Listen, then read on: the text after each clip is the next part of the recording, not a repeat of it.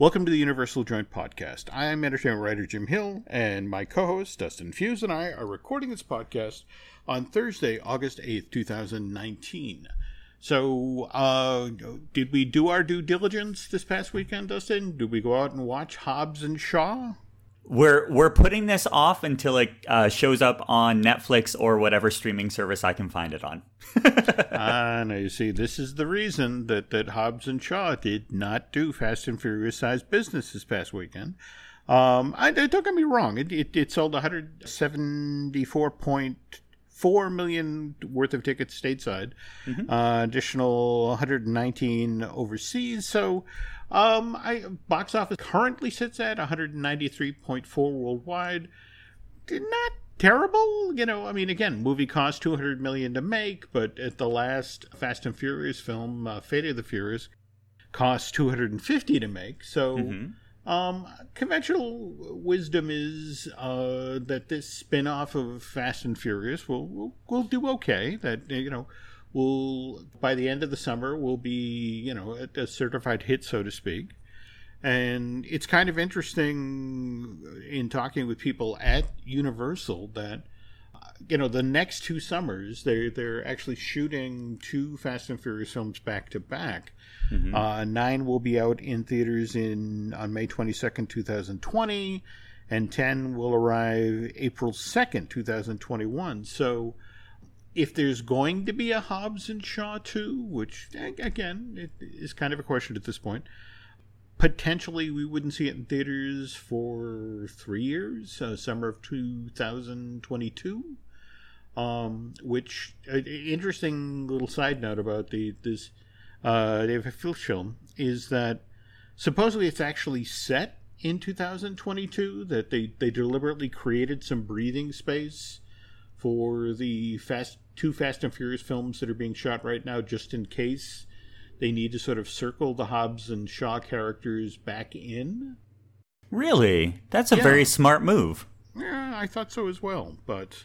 To be honest, at, at the end of the day, I think we've seen a lot of The Rock and a lot of uh, news about Hobbs and Shaw on a number of YouTube shows and the late night circuit. So I think it was just one of those things where the, the movie may not have performed stateside what they were thinking, but the social media side of things, you know, everyone still loves The Rock. We're not getting over rocked out just yet.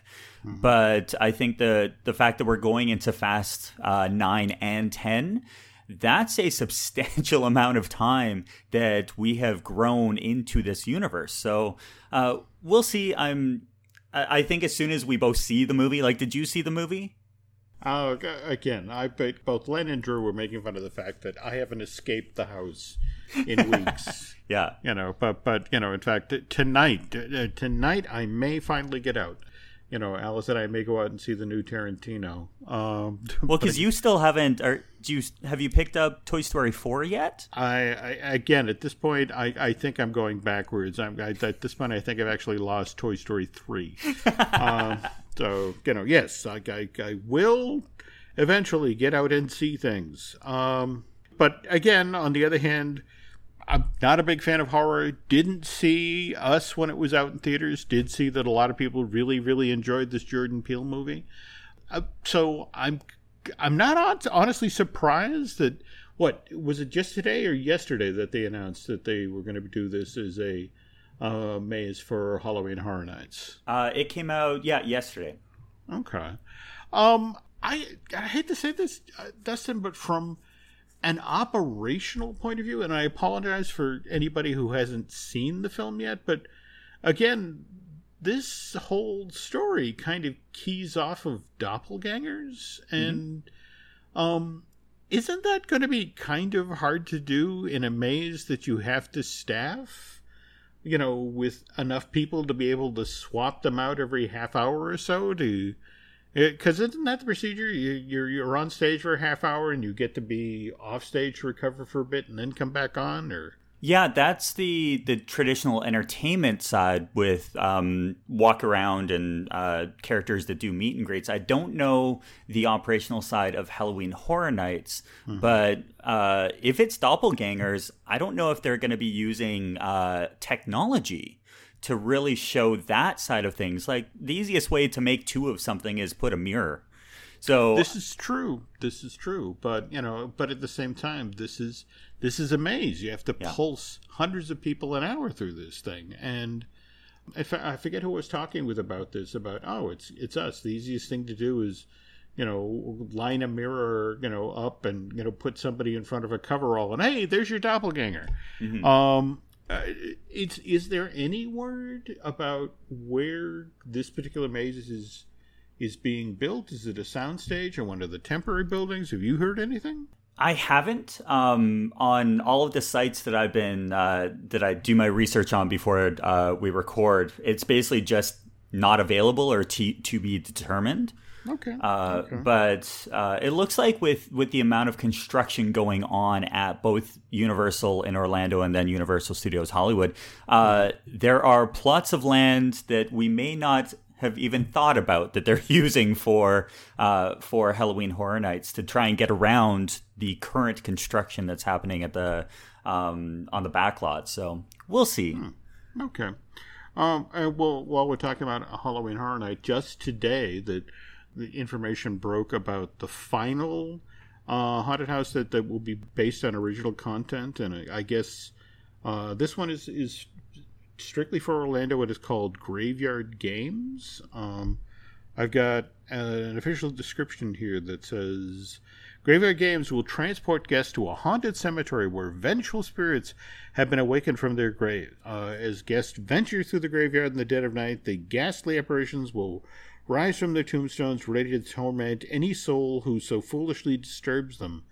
But the graveyard is not meant for the living, and guests will soon realize that no one gets out alive. And I, I'm sorry, but I, that's kind of generic.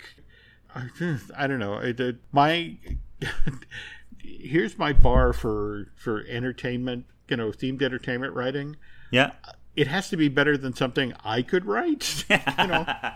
And yeah. that's, I don't know. I, I, I that's wow. Um, like I, I understand the hook is, and guests will soon realize that no one gets a lot out alive, but that's that doesn't leave really any story. Like I get it. Okay, no one gets out alive. Okay, foolishly, I'm like, all right. This it sounds very much of a mix between the Haunted Mansion. Mm-hmm. And a, you know, haunted house that happens during the Halloween season in your local backyard. Mm-hmm. Like, it seems mm-hmm. like that type of a thing. Now, granted, I am assuming that, you know, with uh, with the creative team that looks after Universal Orlando, uh, that they've come up with new technology to really showcase uh, the ghost effects that, that, you know, has been used in entertainment for such a long time. But I... when I read this, I'm like, okay, I need to see more. I need to yeah. see the, not the ins and the outs, but I, I want to see how the concept art will uh, will allow guests to really experience this and not just be like, okay, where are we going next? Mm-hmm.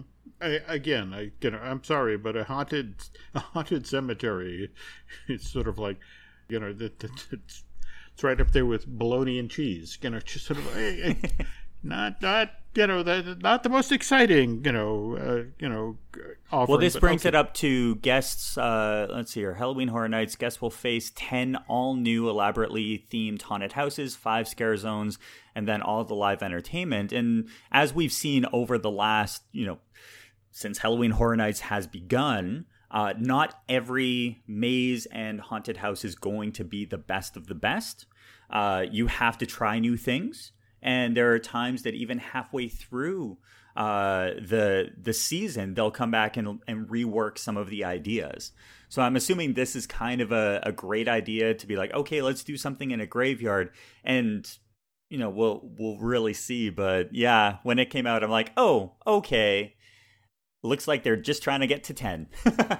All right. Well, let's think good thoughts. Maybe we're, we're underestimating. Again, when I, I saw the name Graveyard Games, I thought, okay.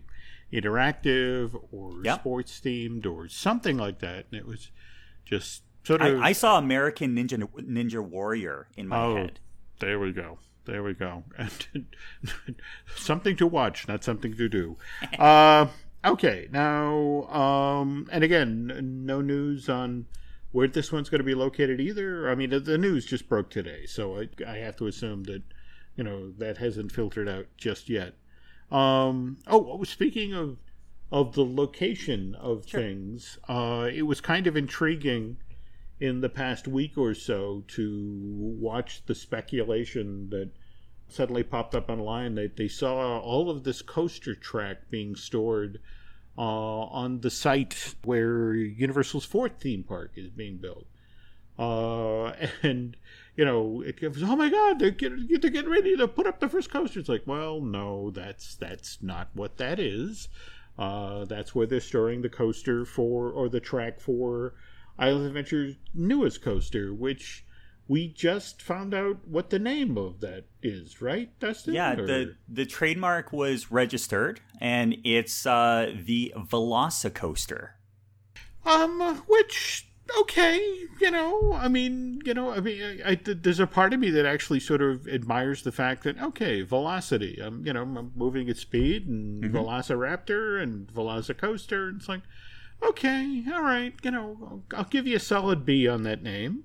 Um, now, this is still, though, their attraction for summer two thousand twenty, right? Is that the... Yes.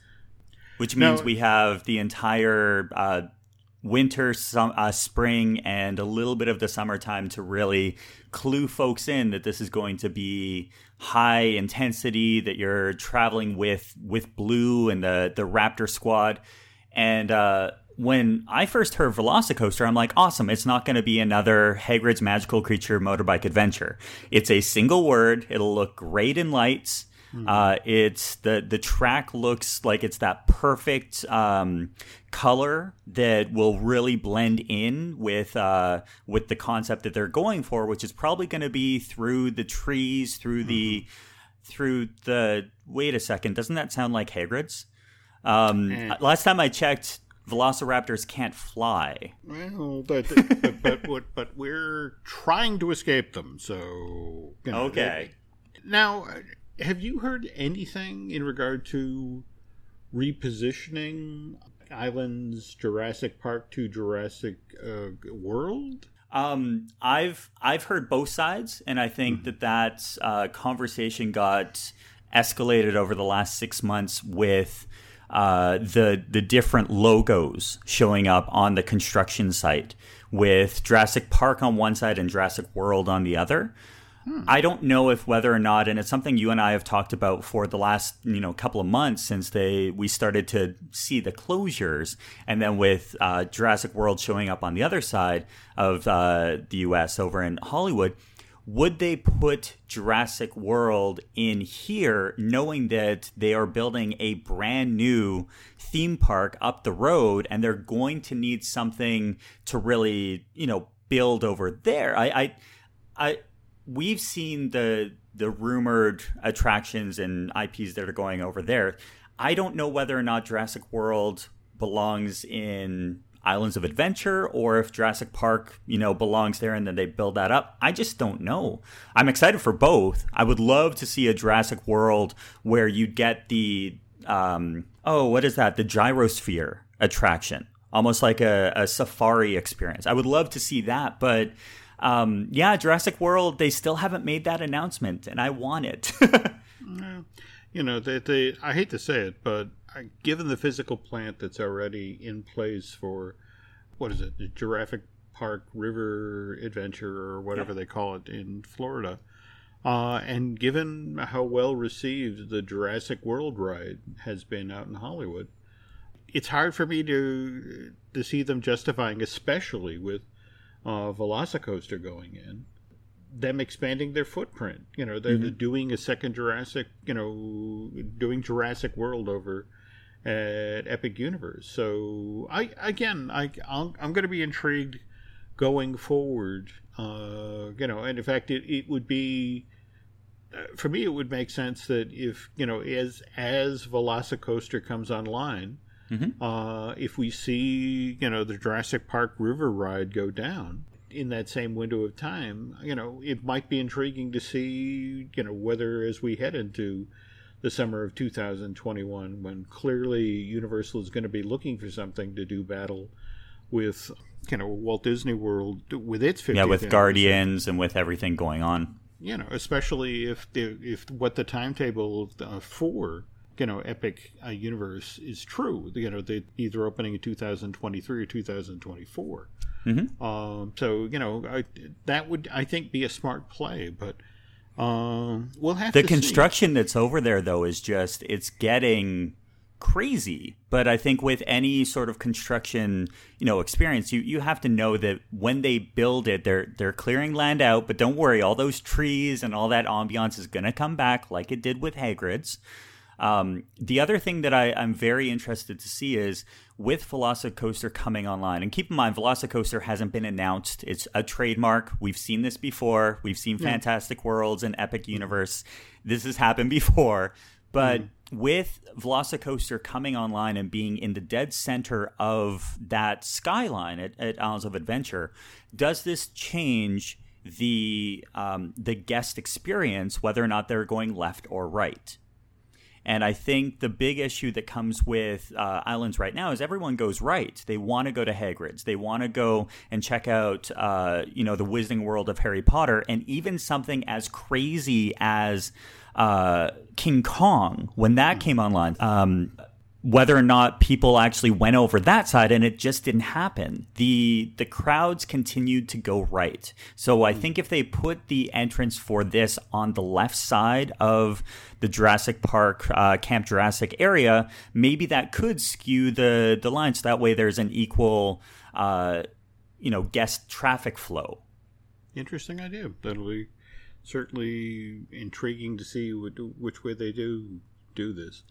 Um, we were talking a moment ago uh, about Universal Hollywood because, again, obviously Jurassic World just opened out there. But mm-hmm. um, did you see the survey that, that popped up online uh, over the past couple days with Universal sort of feeling folks out about uh, the tram tour? And, again, remember that, that Universal just this year uh, celebrated the fifty-fifth anniversary of the, the launch of the, its tram tour.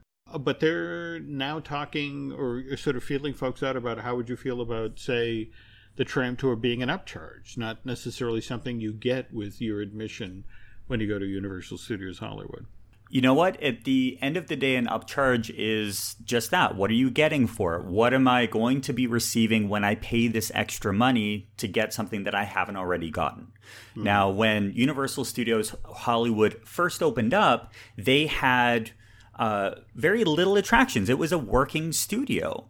And that's changed over the last ten to fifteen years with things like Harry Potter and The Simpsons, and more experiences showing up, the immersiveness of a theme park showing up. And yes, the, the backlot tour is still an incredible experience, and you get to see the inner workings and you know, all the uh, the additional things that they've put online to still create that line and to make people want to go down there. But I don't I I'm, I don't know what that price point would be that would actually want me to go and stand in line to see something that we've already seen before. So I, I don't know. And I know that with a, a survey, they're just gauging the interest. Mm-hmm. But I don't. What do you think? You know, I, look, I, I, I'm a huge Hollywood history buff. Uh, Absolutely. You know, in fact, uh, I want to say a, a couple of years ago, Universal was was nice enough to invite me to out ahead of that year's Halloween Horror Night to meet with John Murdy, literally in the lower lot. And uh, they were building the From Dusk to Dawn, you know, maze. Sure. And I, I will flat out tell you, Dustin, that they gave me a drive-on, and that was a mistake. Um, because I got lost several times deliberately. You know, I, I, oh, should I be turning down this road? Oh, I'm on Six Corners. Oh, should I be turning down this road? Oh, I'm in Frankenstein Square. Um, oh, Courthouse should, you know, I mean, I, I took full advantage of the fact that I think they, I was off the leash. You know, but to counter that with the tram tour, where it's just sort of like, if I have to go on the Universal Hollywood tram tour and go through Earthquake one more time, I'm going to lose my mind. You know, it just, it it's it was a wonderful attraction in its day, but mm-hmm. its day was twenty-five years ago. Yeah. You know, the weird thing is I appreciate uh, King Kong three sixty from a technical point of view, and it is kind of cool to, you know, that moment where the Allosauruses or the, the, the V-Rexes attack the tram car behind you and rip it off, and then mm-hmm. it's like, oh yeah, the, the, no, there is no tram car, but that's kind of a cool moment. Mm-hmm. Um, and huh, Fast and Furious uh, Supercharged. um, boy, I don't know if that works on either coast. And and and also from friends who actually work on the lot, who talk about the fact that it's like, wow, when you have a tram car coming through every five minutes, and you know you have you hope that you're working with a tram driver who understands that when the red light is on to not talk outside, because how many takes get blown because a tram is rolling by and mm-hmm. and somebody's telling you about, yes, Lucy and Ricky were in that bungalow over there. Uh, face it, you know, there are plans in the works for Hollywood about expansion. I mean, you know, hell, you, you you know, you can look off of the, the Frankenstein parking structure right now down into where supposedly the first Nintendo attraction is being built. Mm-hmm. And, you know, they're also talking about where should we put Diagon Alley and, where, you know, how will the Hogwarts Express be set up? Sure. Um, you know, I wonder if if they're going to go upcharge, why not go all the way? Why not, you know, it's like, look, if you want to do the backstage tram tour, they have the three hundred fifty dollars V I P experience. Yeah, which, by the way, if if people haven't gone online and just researched this, it's actually a very exciting experience. So you get free valet parking, you get the V I P lounge, you get survival kit, uh, which gives you like mints and hand sanitizer, all that other stuff. But you get mm-hmm. an expert tour guide, and they know the ins and the outs of the back lot. So you get your private trolley, you get to, you know, visit the prop warehouse, which if you are like uh, like Jim and a huge uh, fan of everything that is like uh, film history and a film buff, that's where you want to go. Now, for me, the thing that drives me into that V I P experience is the free lunch. So that that just sees so much more of a, a, a thing, but I don't know, the V I P experience, if you're really going to go all out, and if they want to turn it into an upcharge where everyone who goes on the backlot tour has to be a V I P experience, you know, participant, I don't know if that would get the people saying, oh, I really want to spend three hundred fifty bucks. I yeah. think we've seen how with Disney, when they turned uh, off their backlot uh, tour, and, you know, how this is how movies are made. Mm-hmm. It's different now versus versus when it was back in the day, because so much of the movies are done with green screens. Yeah, yeah. In fact, so, I, I think it's interesting you bring that up. There are so many now studio theme parks around the world, mm-hmm. and the hard reality is you go to make an attraction, you know, like a you know a Mission Impossible attraction, you know, a, a, something. You know, to that effect. And you, you are handcuffed by the fact that, well, yes, that's C G. Yes, that's green screen. And, you know, I mean, for me, the virtue of the Universal lot is I, I, this thing's existed in nineteen fifteen. This is where Lon Chaney worked and, and did, you know, Phantom of the Opera and, yeah. you know, uh, you know the, the Hunchback of Notre Dame and, you know, where Boris Karloff himself, you know, lumbered around in the Frankenstein Monsters outfit. And, And that's the thing of the tram is that you now you're not really getting all all that exposed to real Hollywood history. You're getting Earthquake, you know, you're getting King Kong three sixty, you're getting, you know, the the, the Jaws, you know, lake mechanical thing. Yeah. Um, if that you're paying an upcharge just to see that old tired stuff again, mm-hmm. uh, that's that's a bad idea. If on the other hand, if I'm paying an upcharge for a, a an enhanced, you know, a, a new amazing Universal tram tour that actually gets me, you know, in, you know, up close with Hollywood history and and, yep. and things like the prop department, all that, uh, that I'd be willing to pay for. Um, like if you're going through the the tour and the regular tour goes right and mm-hmm. you all of a sudden get to go left.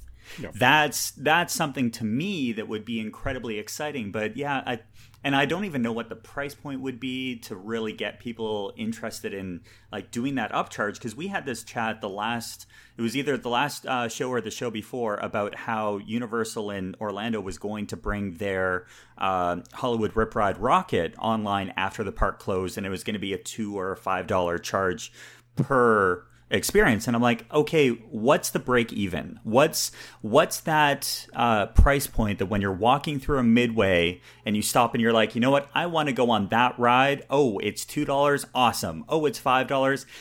We'll see. Which, uh, interesting that you bring this up, because didn't Universal just announce that they're bringing back the Harry Potter packages to, is it at all of the hotels or is any specific hotel in Orlando? Yeah, so it looks like the uh, the Wizarding World of Harry Potter vacation packages are uh, online right now. Um, so it is, let's see here, vacation packages starting at one hundred thirty-five dollars per person per night based on a party of four. Limited availability, of course, so check out Universal Orlando for this, but I'll, I'll just go through everything. So it's a five-night accommodations at the all-new Universal's Endless Summer Resort, Surfside Inn and Suites. Oh, okay. All they right. do That's have additional uh, accommodations at Universal's Cabana Bay Resorts and other Universal Orlando uh, hotels. Hmm. So very important to know that it starts with Endless Summer. Uh, it gives you a five-day five day park-to-park ticket for Universal Studios Florida, um, Islands of Adventure, and uh, Volcano Bay. Uh, they also give you a special themed keepsake box, which includes a welcome letter, travel planning guide, a set of luggage tags uh, featuring Harry, Ron, and Hermione, um, as well as a Hag- uh, Hogwarts Railways lanyard. Uh, the it gives you breakfast at, at the Leaky, Leaky Cauldron um, or at Three Broomsticks. But this year they brought in uh, something new on top of the keepsake box. They're actually giving you a session at Shutterbutton's photography studio in the Wizarding World of Harry Potter Diagon Alley. So you'll get one exclusive eight by ten photo print and a commemor- commemorative D V D photo album. Wow, they still do D V Ds. Um, but, oh... We'll we'll see what'll happen, but you know, this type of a, a package, if you are a a huge Harry Potter fan, as most of our listeners are, you want to get the, the this package because it gives you the early park admission on top of all of these extra things that, you know, Harry Potter fans really want. I, I like the fact that they are plussing it with the photo session as well as the keepsake box. And if people are going to be going and they want Harry Potter, why not? I don't know. What What do you think? What What would I mean? You know, again, I, I if I were you know somebody who was looking to you know make a return trip mm-hmm. to to Universal and you know that that and perhaps you know sample Hagrid um, there, but you know for me, you know I hate to say it, the incentive is like, oh, cool, I get to go check out Endless Summer. Yeah. Uh, and, and for one hundred thirty-five dollars a night, that's actually not bad for the Orlando market.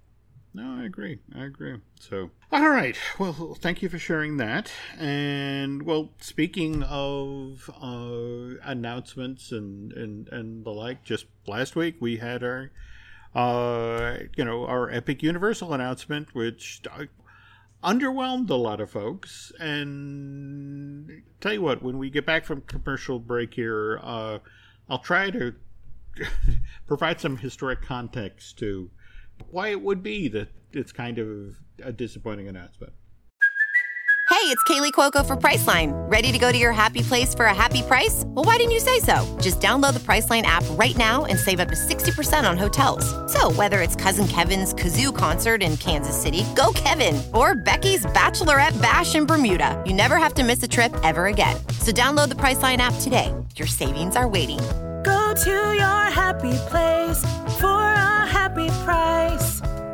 Go to your happy price, Priceline. Okay, we're back.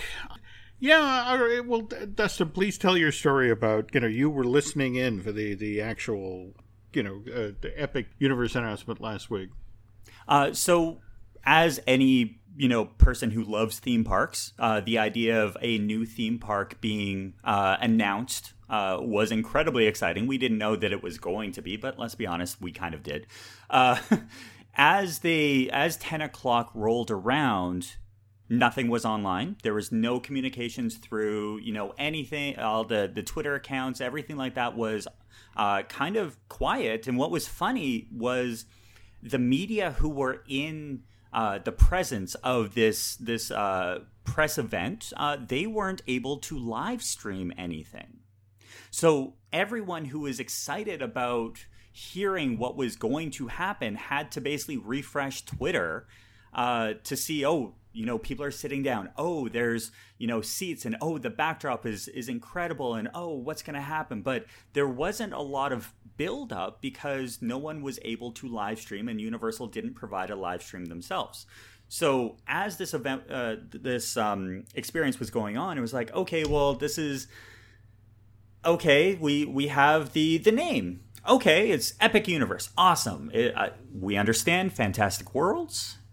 It was released. Uh, Alicia over at Orlando Park Stop was like, yep, it was there. She she broke the news. Uh, she's actually been a really great person to follow with the day-to-day of this. Um, huge fan. Virtual. Huge fan. Yep. Um, mm-hmm. And But as the the, an, the announcement was going on, it became evident that they weren't going to share anything. It was, hey, this announcement is happening. This is the name. This is, you know, we're going to spend, uh, we're going to hire another fourteen thousand team members. There's going to be a, a minimum uh, wage of fifteen dollars an hour. They had the the mayor, they had the the governor. It was very exciting, like, group of people that were in one room together, but they didn't actually share anything. So, and, no, well, go ahead. Did you catch the announcement? I, I don't know if it was Tom Schroeder or Tom Williams that said it when somebody asked them about specifics, and it's like, we'll reveal those at a, a later date, but we have competition in this market? Yeah, a universe is bigger than a world. Yes, yes. So, um, I, all right, so let's talk about that concept art. Sure. And, and uh, also the reaction to that concept art, you know, that, that uh, I think my daughter Alice was the one who said, you know, did you enjoy all the smears of paint?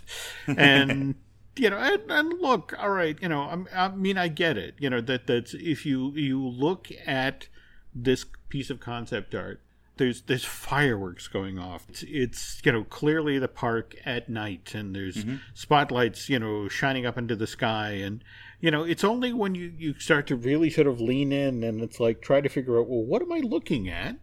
Um, you know, you can pick out a hotel, you can pick out an entrance corridor, and you can see sort of the, the individual lands that fan out from the, the center of the park. But as to the theme of these lands, um, in fact, it was kind of fascinating for me to watch the Rorschach test around the web as people, well, oh, that is clearly, you know, uh, you know, you, uh, Universal Classic Monsters Land, and, and that's got to be, you know, How to Train Your Dragon Land, and, and that's and fantastic. That's the Donkey Kong attraction, and that's yeah, the yeah, and yeah. It, Look, but, but here's the thing, folks. You know, in fact, I, I you know, in, in prepping for today's show, I sent Dustin a pile of uh, concept art. In fact, the, the I, I started with the very first piece of theme park concept art, and that was the drawing of Disneyland that that Herbie Ryman did. Uh, that you know, they handed off to Roy Disney, and he carried back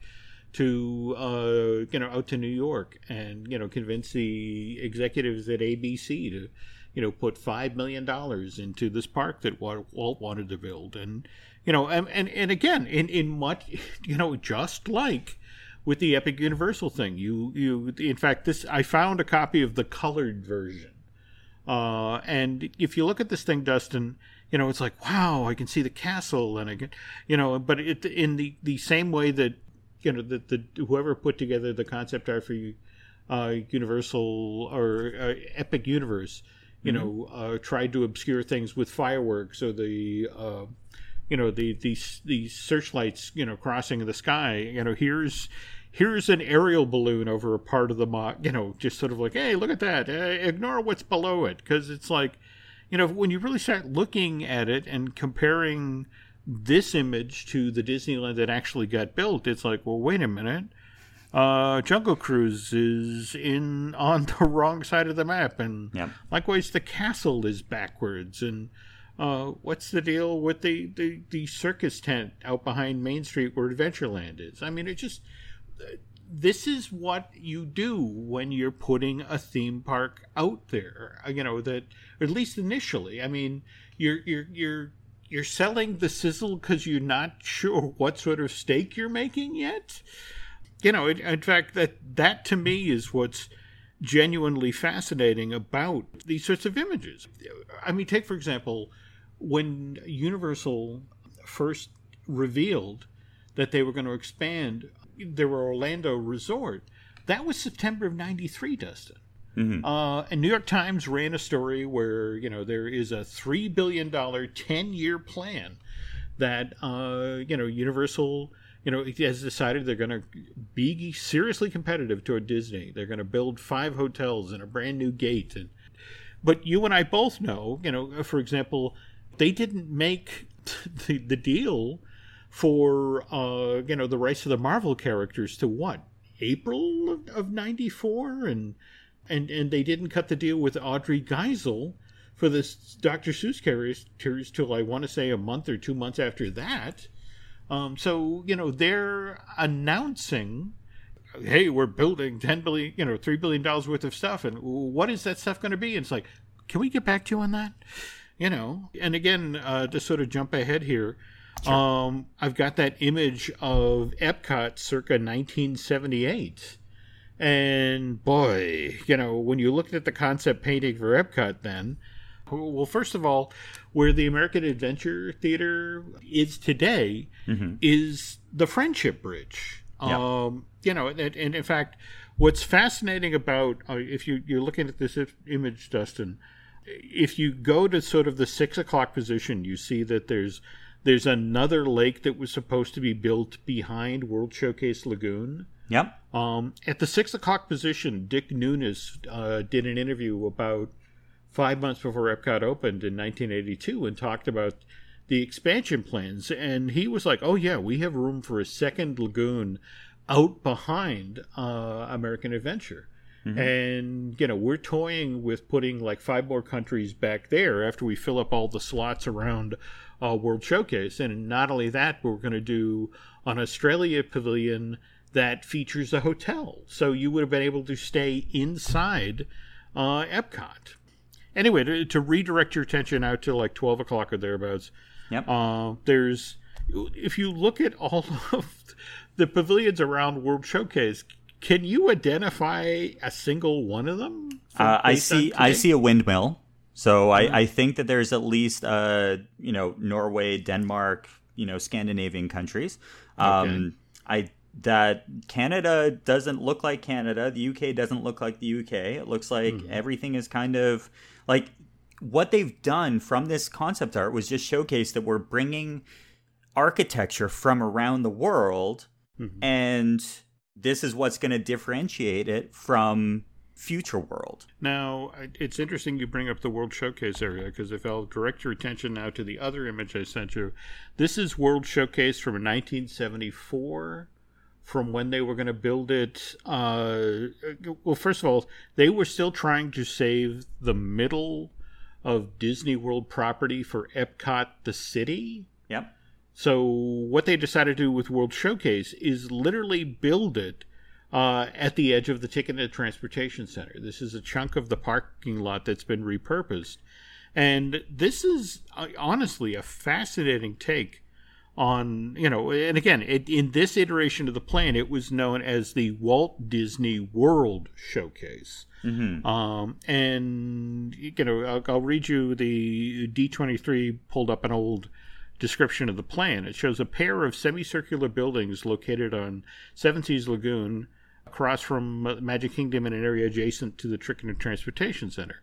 Themed environments would have been housed entirely inside of the pavilions, leaving the exteriors uniform and of similar frontage. So the idea was that if you know, you were a teeny tiny country, say Costa Rica, mm-hmm. uh, and you were put right next door to, you know, the U S S R. Sure. Um, you know, but you'd have the same sort of storefront. You know, the the key idea was that depending on how much you wanted to spend on your pavilion is how deep it would go. And yeah, just think about going to a mall. Yep. You you walk through a mall and all of the entrances are mm. similar lengths, but it's how deep things go and whether or not the the backs of the stores kind of wrap around some of the other stores. It's it's that same style. And what's interesting about that piece of concept art, and I, I just love looking at, you know, uh, with hindsight being as it is, mm-hmm. the fact that the Transportation and Ticket Center is walking distance to yeah. this park. It's right there. Yeah. But we're talking about concept art. Concept art is giving people an idea mm-hmm. before things are, you know, put in the ground, before tractors show up and people realize, oh, look, a sinkhole. Um, that kind of stuff happens in Florida. So, yeah, I just love this concept art, though. This is amazing. Okay, and now the final chunk, if you'll jump to the Walt Disney World uh, concept art from nineteen sixty-nine. Uh, this is actually the cover of uh, a, a magazine that was handed out to get people excited about the property. And it's basically a five or ten thousand foot view over uh, Seven Seas Lagoon and Bay Lake. I don't need to tell you, Dustin, that, that looking at this artwork, uh, you know, between the, you know, the, the Polynesian hotel that looks like something out of Hawaii Five-O or yep. uh, the Asian hotel that, that was built on the spot that eventually became the Grand Floridian, or for that matter, the fact that we've got the, the blue dome of the Persian Hotel. And, mm-hmm. you know, what's interesting is where the Persian was supposed to be built is where the dry dock is right now for the, uh, you know, the, the you know all of the watercraft. So if you look up at, say, the one o'clock position in this art, please note that where, you know, the canal where the uh, the water pageant, you know, comes and goes every night. Yeah. Um, that's where the dry dock for the park was going to be built.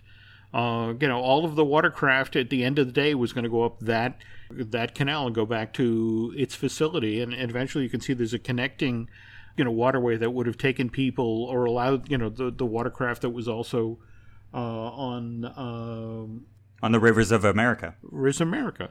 Um, but but seriously, take a look. And again, I I, I apologize because it's, you know, again, it's a ten thousand foot view, so it's hard to get a sense of, you know, from the buildings and the layouts. But that's a very different Magic Kingdom, you know, we're looking at there.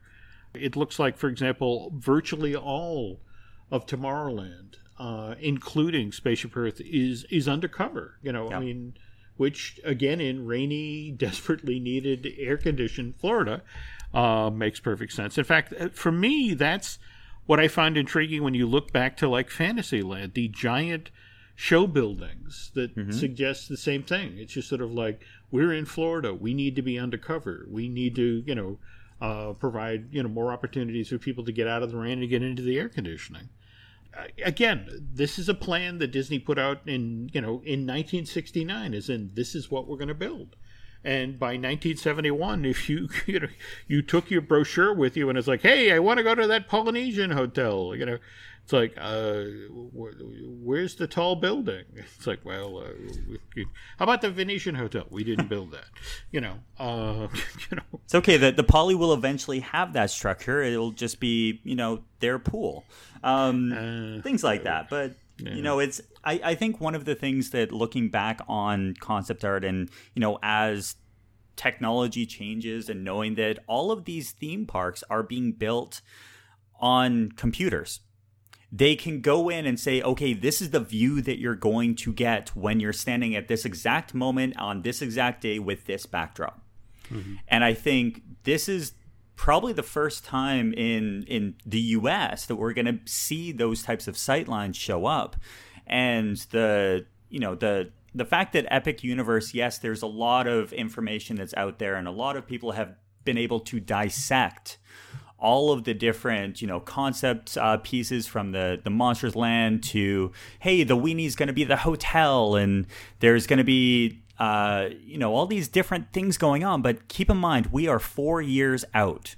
and, that and things not change. Not to put too, too fine a point on it. Remember, September of nineteen ninety-three, New York Times reveals that Universal Parks and Resorts is doing this three billion dollars expansion. Sure. We then had to wait till May of nineteen ninety-seven before details finally began to emerge about, you know, what was going to be in the second gate. I mean, don't get me wrong. You know, there'd be these things that would bubble up.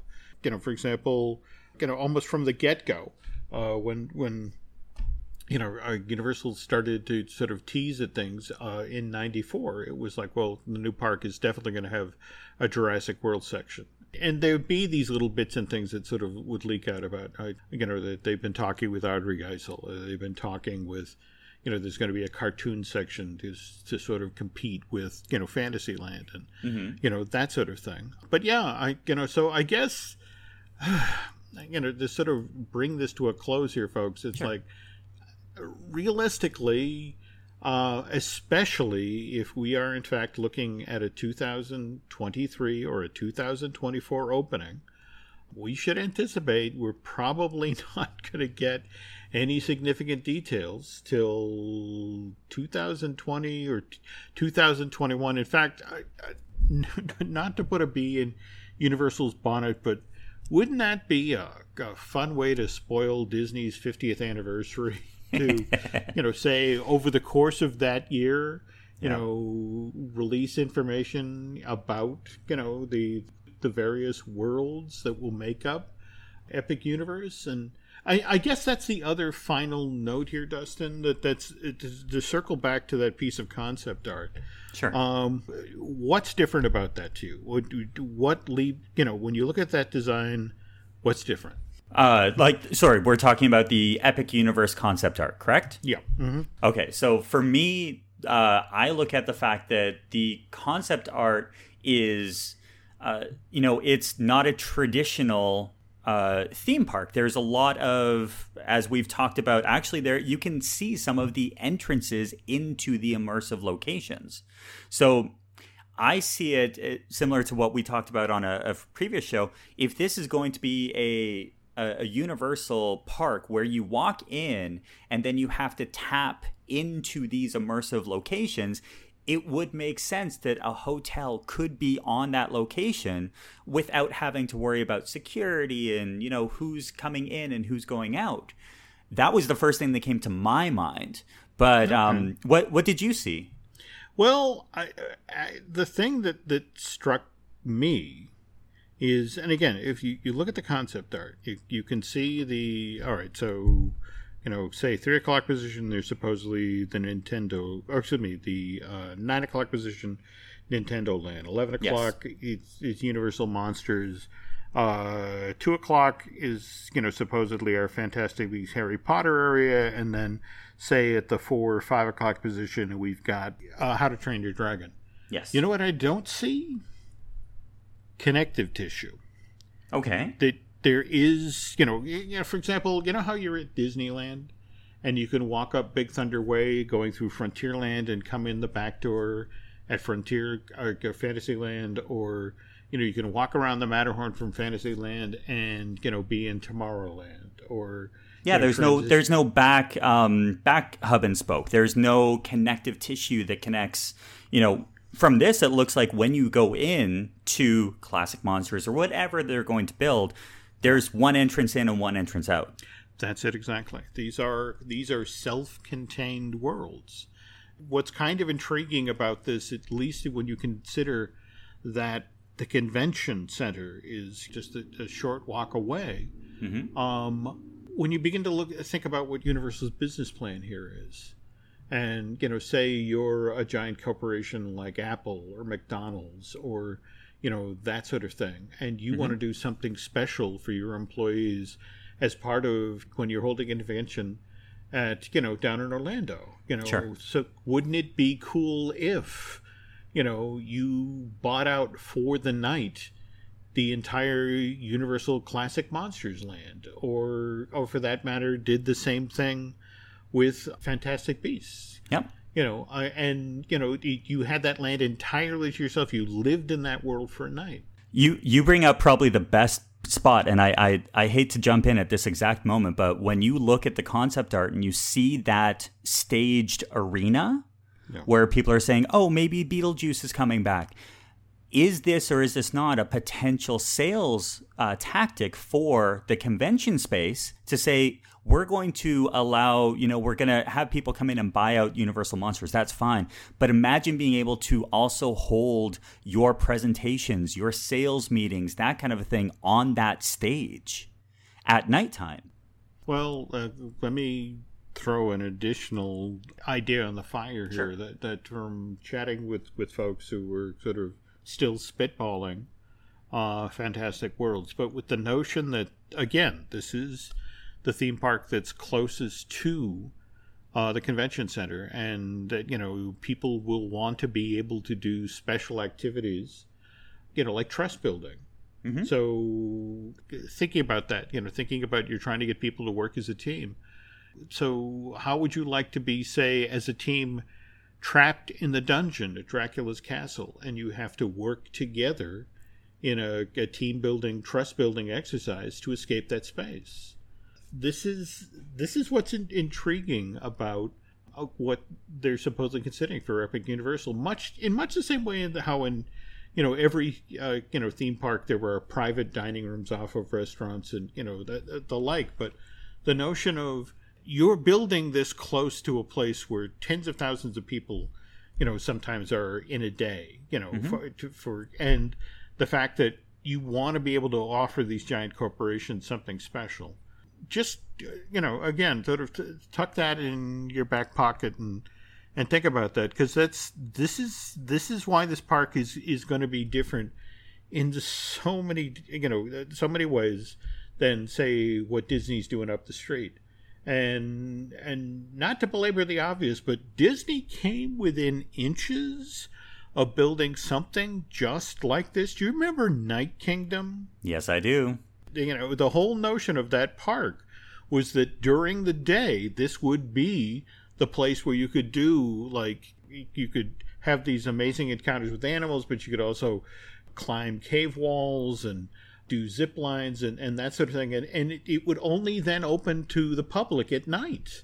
Yeah. Uh, but during the day, it was going to be this special corporate facility. So, you know, catering to conventions and, you know, I can't help but think that here's Disney proposed this idea and then didn't have the guts to go through with it. I mean, don't get me wrong, individual chunks of what was supposed to be Night Kingdom, like the Wild Africa Trek, did eventually show up but were shol- folded into Animal Kingdom. But, mm-hmm. you know, here's here's Universal rolling the dice in a billion dollar sort of way to create a park that, that yes, will, you know, can entertain the public, but also can make buku bucks off of, you know, who's ever holding convention up the street. So going to be a very interesting project to follow, especially uh, in, say, two years' time when they're finally willing to reveal who's who or what is going into this park. So, um, but I would imagine uh, over at your other podcast, you'll be keeping tabs on, on this as well, Dustin. And can you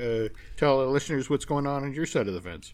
For sure. But before we jump over that, one of the things that we could talk about with regards to, you know, spitballing between now and, I don't know, November, mm-hmm. is with Universal coming up with so much of, you know, these these exciting announcements from, you know, Hagrid's to the, the VelociCoaster and everything. You want to be down in November at uh, the Universal Orlando Resort with uh, myself and Jim. That's right. That's right. Hopefully by then we'll have some more stories actually to share about uh, Epic Universe. But okay, we'll talk about our holiday event. Uh, give right, the folks so, a rundown on that. So um, November fifteenth through until the eighteenth, uh, we are at the uh, Loews Sapphire Falls Resort.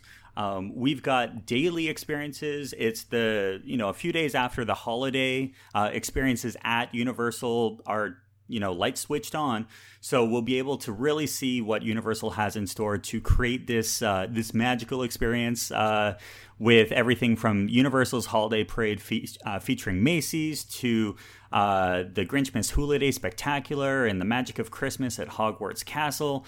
At the end of the day, if you are a Universal fan, and by this point in the in the podcast, my assumption is that you are a Universal fan, because we got through uh, Epic Universe as well as now talking about our event. You really want to join us down there. So head over to storybook destinations dot com. At the top of the website, there is a uh, little widget that you click on. It's Jim Hill slash Disney Dish. Click on that and, uh, uh, you know, it's holidays at Universal. You want to spend it with us.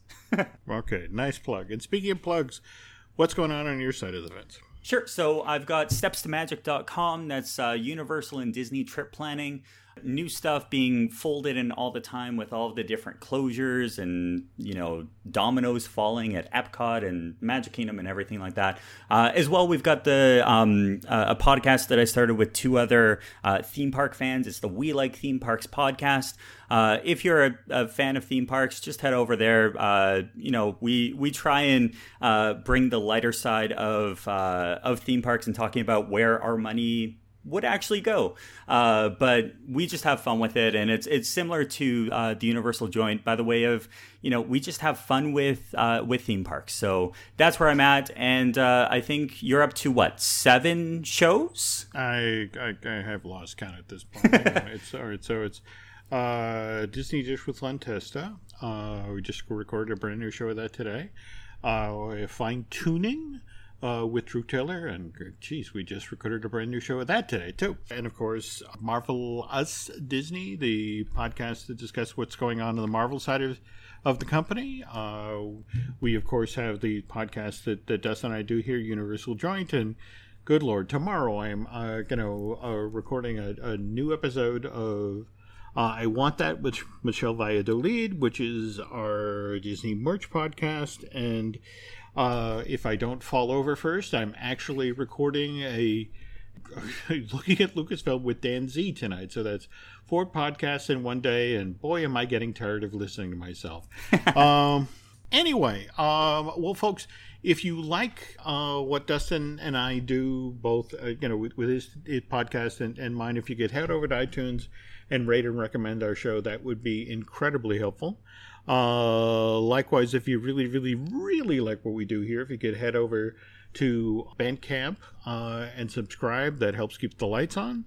And I guess that's it for now, though I would imagine by the time Dustin and I circle back to doing another Universal Joint, there will be even more news to share, and hopefully maybe something definitive or, you know, at least solid about Epic Universe. I think the phrase is, we're going to find something epic for the next show. All right. Here's hoping. All right. Till then, folks, thanks for listening, and we'll be back.